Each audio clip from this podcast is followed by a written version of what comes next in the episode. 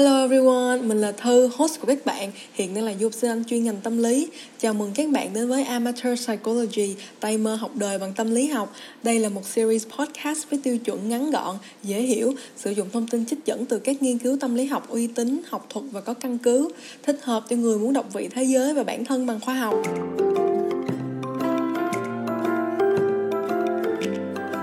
Bạn có bao giờ tự nằm xuống giường mỗi tối trước khi đi ngủ, lướt mạng xã hội, đọc vài tin tức lan man, lôi lại những hình ảnh cũ trong cuộn camera và nghĩ về nỗi cô đơn của bản thân mình chưa?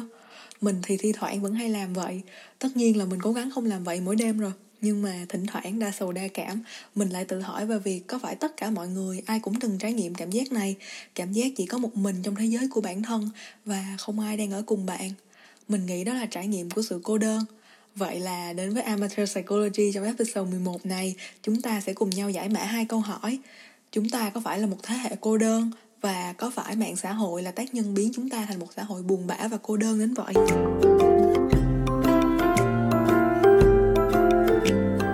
Để trả lời câu hỏi đầu tiên, chúng ta có phải là một thế hệ cô đơn, thì nghiên cứu của Tange, Spitzberg và Campbell năm 2019 thu thập dữ liệu trên 8,2 triệu thanh thiếu niên Mỹ độ tuổi từ 13 đến 18 trong gần 40 năm từ 1976 đến 2017 về thời lượng giao tiếp ngoài đời thực của họ đã cho thấy kết quả bất ngờ về sự thay đổi qua các thế hệ trong việc dành thời gian giữa người với người.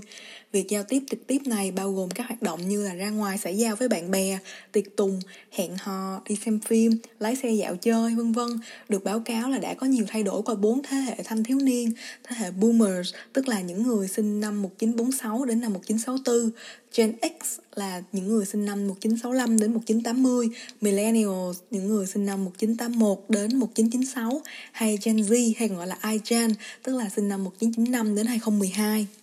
Khảo sát này được thu thập từ các học sinh lớp 12 đối với thế hệ Boomers, lớp 8 và lớp 10 đối với thế hệ Gen X và lên các học sinh đại học đối với tất cả các thế hệ. Kết quả cho thấy 52% thế hệ Boomers tụ tập bạn bè mỗi ngày so với 28% ở thế hệ Gen Z của mình. Số liệu cho thấy số lượng thanh thiếu niên Gen Z gặp bạn bè gần như mỗi ngày đã giảm đi 46% so với thời ông bà chúng ta.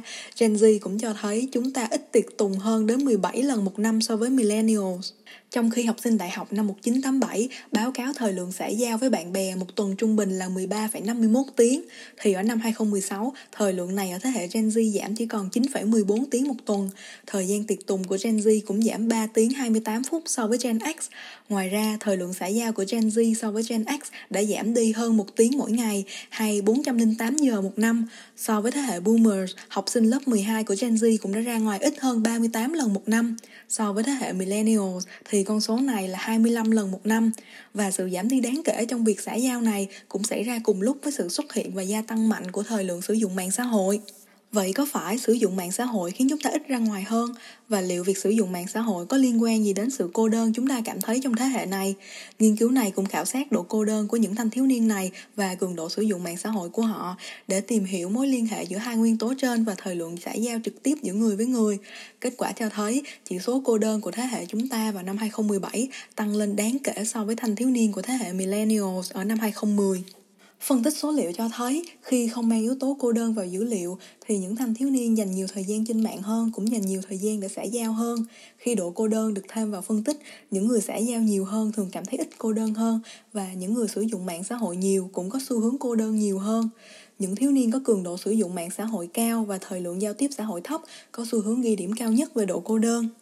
Nghe kết quả thì chắc nhiều bạn cũng cảm thấy hơi hoang mang nên mình sẽ tóm tắt lại cho dễ hiểu. Trên phương diện cá nhân, nếu bạn càng sử dụng nhiều mạng xã hội thì khả năng dẫn đến xã giao ngoài đời càng nhiều hơn.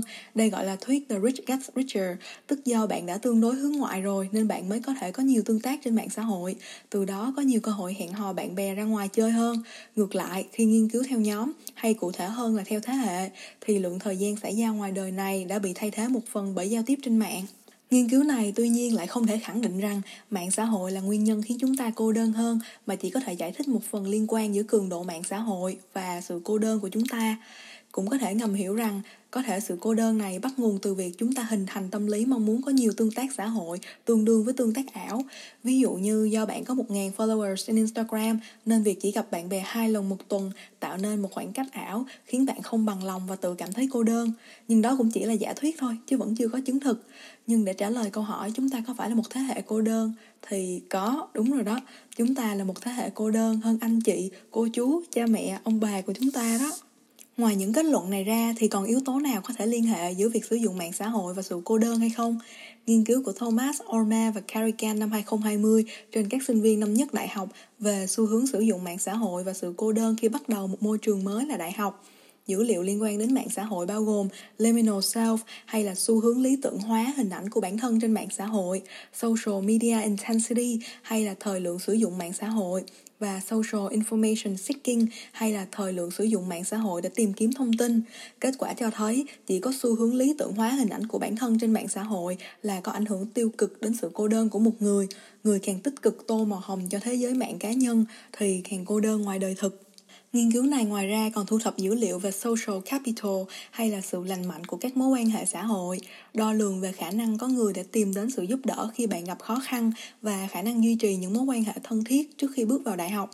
Kết quả khi thêm yếu tố social capital vào phân tích số liệu cho thấy việc sử dụng mạng xã hội để tìm kiếm thông tin sẽ giúp ích cho việc duy trì các mối quan hệ đã sẵn có ngoài đời thực trong quá khứ, hỗ trợ trong việc sự giữ liên lạc với bạn cũ, hình thành các mối liên hệ với bạn mới và thu hẹp khoảng cách với bạn mới, từ đó giúp giảm độ cô đơn của chúng ta. Qua nghiên cứu này có thể thấy việc sử dụng mạng xã hội giống như con dao hai lưỡi đối với sự cô đơn. Mạng xã hội vừa có thể giúp bạn cảm thấy chóng vánh và hụt hẫng khi nhìn về phía đời thực, nhưng cũng đồng thời có thể hỗ trợ bạn trong việc gắn kết với những mối quan hệ bạn đã thành công xây dựng trong cuộc sống thực. Vậy nên mạng xã hội không hoàn toàn là thủ phạm trong việc thế hệ chúng ta đang ngày càng cô đơn so với các thế hệ trước đâu. Và chính chúng ta cũng là một nhân tố quan trọng trong việc quyết định mạng xã hội có thể mang lại ảnh hưởng tích cực hay tiêu cực lên các mối quan hệ xã hội ngoài đời thực của chúng ta nữa.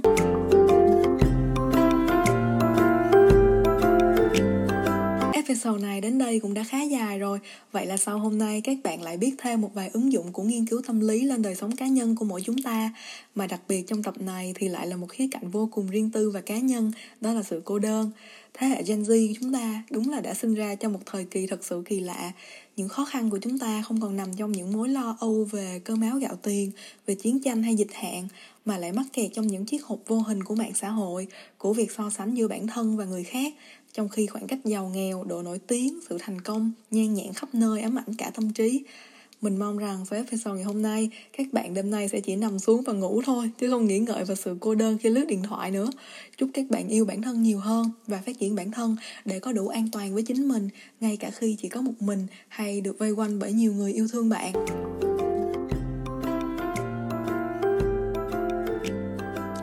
Cảm ơn các bạn đã dành thời gian lắng nghe Amateur Psychology. Nếu các bạn yêu thích podcast ngày hôm nay thì hãy follow mình trên ứng dụng bạn đang sử dụng và giới thiệu cho cả bạn bè và người thân cùng lắng nghe nhé. Một lần nữa mình là Thư, host của các bạn. Chào tạm biệt và chúc các bạn luôn tự bổ sung kiến thức cho bản thân.